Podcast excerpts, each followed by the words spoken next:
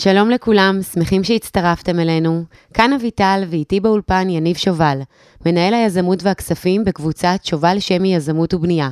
היי יניב. אהלן אביטל. יניב, בפרקים הקודמים דיברנו על השקעות נדל"ן, שוק ההון ותיק השקעות. על מה נדבר היום? היום נדבר על השקעות אלטרנטיביות. ההגדרה האמיתית של זה זה כל ההשקעות שלא נמצאות בשוק ההון. אה, אני מחריג מזה אה, את השקעות הנדל"ן, כי לדעתי מבחינת המהות והגודל שלהם הרבה יותר גדולות, אבל הן גם נכנסות לתוך השוק ההשקעות האלטרנטיביות. היום נדבר טיפה על עוד סוגים של השקעות שבן אדם יכול לעשות כדי לגוון את התיק שלו.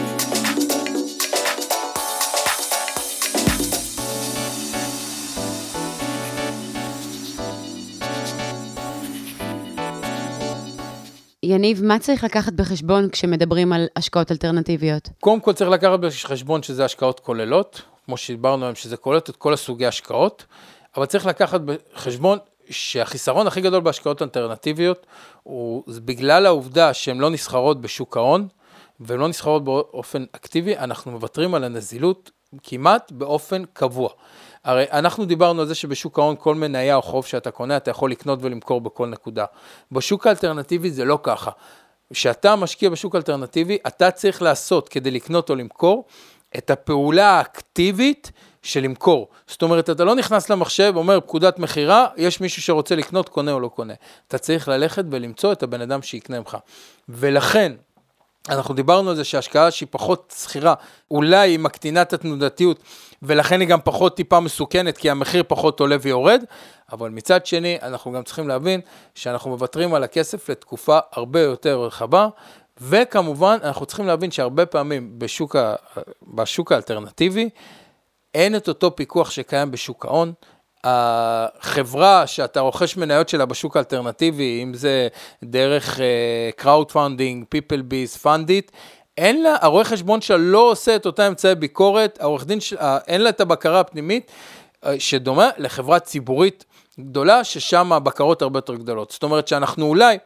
מקטינים את הסיכון שלנו בגלל שיש פחות נזילות, אז ההשקעה היא פחות תנודתית, אבל מצד שני אנחנו מגדילים את הסיכון שלנו כי יש פחות פיקוח על אותן אה, השקעות. מה יש לנו בהשקעות אלטרנטיביות מלבד נדל"ן?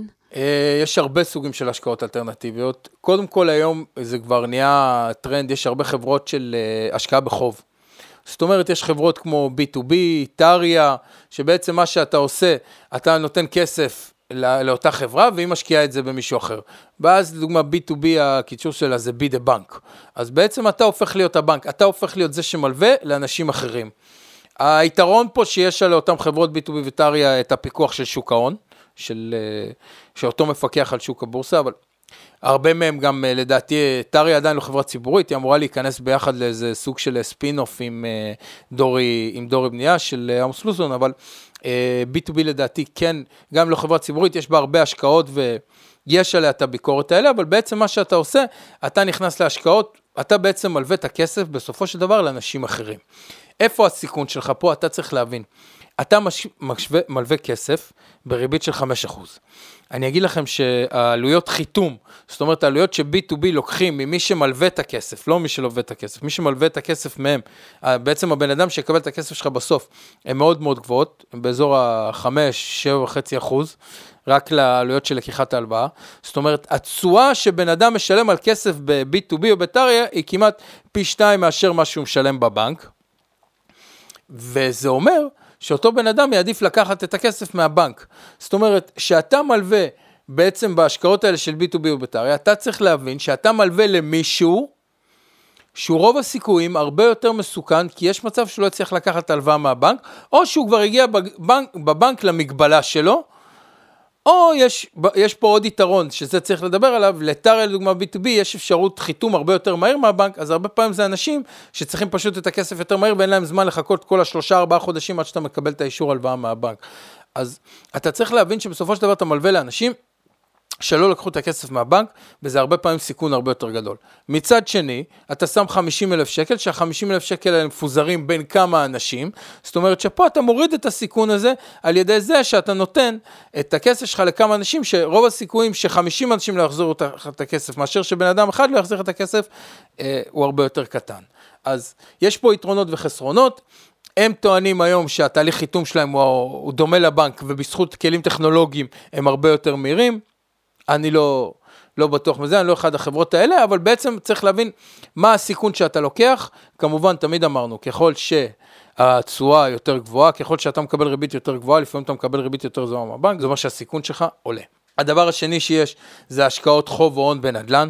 זאת אומרת, יש היום, אם אני הולך uh, בעיקר ב crowd funding, יש לך היום אפשרויות של גיוס המונים, people bees, קראוד פנדינג, אקזיט ואלי, בעצם סטארט-אפים שהולכים ומגייסים אצלם בקרנות, יש לזה הגבלה. עד אזור ה-6 מיליון שקל לדעתי, 4 מיליון שקל ברגיל, 6 מיליון אם יש לך משקיע uh, מוביל. Uh, בעצם אתה מגייס לחברות שהן לפני השלב של הבורסה. צריך להבין, שאתה נכנס לשוק ההון, בגלל עלויות הרגולציה הענקיות, אה, אתה חייב להיות חברה בסדר גודל מסוים כדי שזה יהיה לה רווחי. כמובן שיש גם תנאים איזה גודל חברה מושקעת בבורסה. כשאתה משקיע, אני קורא לזה בורסה משנית, הגיוס המונים, זה חברות שלרוב הן יותר קטנות. אתה תדרוש שם לרוב תשואה יותר גבוהה על הכסף שלך כדי להרוויח יותר. אה, אז בעצם יש לך, בתוך כל התחום הזה, יש לך גם השקעה בחוב או הון של נדל"ן.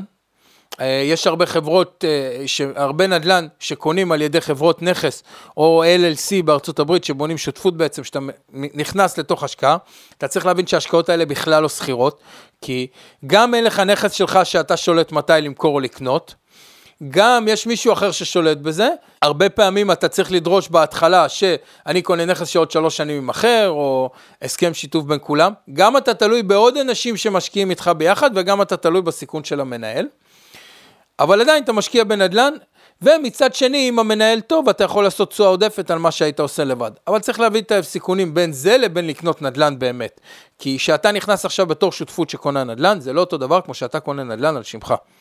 כשאתה נכנס לתוך שותפות שקונה נדל"ן, או נותן חוב למשקיע נדל"ן, בסופו של דבר, אתה מדבר פה על השקעה אלטרנטיבית, זה לא אותו דבר כמו ללכת לקנות הנדל"ן על השם שלך, לא משנה באיזה מדינה שזה יהיה.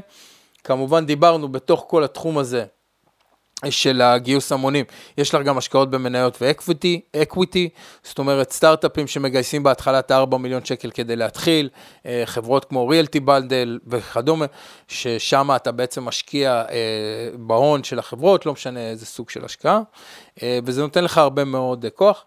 יש פה השקעה של שער חליפין שהיא לא באמת השקעה אלטרנטיבית, כי השקעות בשער חליפין, כן, כן אתה יכול לסחור אותן בשוק ההון, שקל דולר, דולר שקל, אבל עדיין אתה משקיע בכלכלה של מדינה.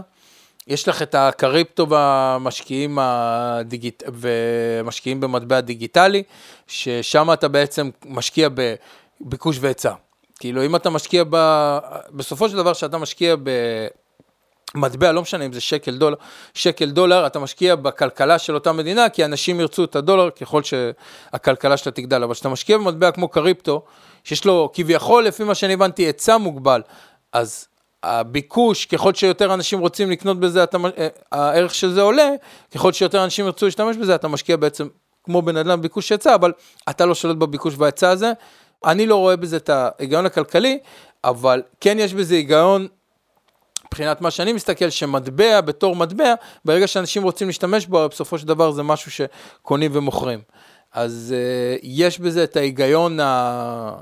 נפשי, אבל מבחינת, אבל אין בזה את ההיגיון הכלכלי כמו להשקיע בחברה, או כמו להשקיע במדינה שיש לה תוצר ויש לה הכנסות ויש לה רווחים. אז זה טיפה שונה. מה שאתה משקיע זה באמת בעלייה בביקוש ובהיצע של הנכס. עוד דבר שיש זה יצירות אומנות, NFT היום שקיימות, יש עוד הרבה השקעות אלטרנטיביות שיכולות להיות, הן יכולות לתת תשואה יותר גבוהה כי הסיכון בהן יותר גבוה, או שהן יכולות להיות גם פחות מסוכנות, אבל זה באמת תלוי בהשקעה עצמה. מה הסיכונים שלנו פה? הסיכון הכי גדול לדעתי בהשקעות אלטרנטיביות זה ההונאה. המדינה מנסה לדאוג שיהיה פיקוח, אבל היא לא תמיד מצליחה, כי זה הרבה יותר קשה. כי זה גיוס של השקעות למי שהוא לא משקיע, כי לדוגמה, אני יודע, יש חוק במדינה שאם אתה משקיע אה, מניות לא דרך הבורסה, אתה יכול להשקיע עד ל-35 אנשים, אה, אבל זה בסופו של דבר, זה, הרבה, זה תחום הרבה יותר פרוץ משוק ההון, כי אין לך רואה חשבון מבקר גדול שעושה את הבדיקה, שיש לו אי-תלות, אין לך בקרה פנימית, אין, לא תמיד יש לך דירקטוריון, תלוי כמובן בגודל החברה, כן? יש לך הרבה חברות פרטיות בעולם שאתה יכול להיכנס אליהן כמשקיע, אבל הסיכון לדעתי הכי גדול בהשקעות אלטרנטיביות, זה או הסיכון של ההונאות, או הסיכון שאתה נכנס לבועה.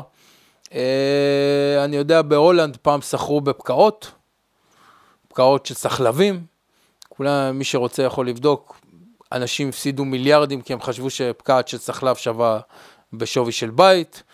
אה, מחלה, יש גם, אז צריך להבין יותר מה משקיעים, כי הרבה פעמים, מה שתלוי רק בביקוש והיצע, בלי היגיון כלכלי, והוא לא ביקוש קשיח, נדל"ן לדוגמה זה ביקוש קשיח, זה תלוי בביקוש והיצע וזה ביקוש קשיח, תמיד אנשים יצטרכו גג.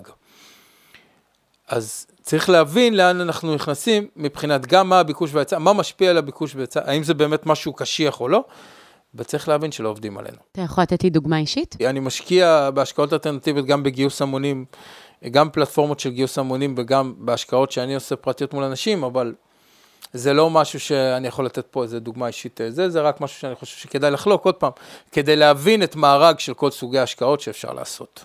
על מה נדבר בפרק הבא? אה, בפרק הבא אני חושב שסוף סוף נדבר על איך אנחנו מחלקים את תיק ההשקעות שלנו, איך נכנסים לאקסל הזה ודואגים שהאקסל שלנו יהיה בנוי כמו שצריך, אה, ונתחיל אחרי זה להמשיך ולהתעמק בתחום הנדל"ן. מעולה. תודה רבה, יניב. לפרקים נוספים ניתן למצוא אותנו באתר של שובל יזמות, או להיכנס לעמוד הפייסבוק ולהתעדכן.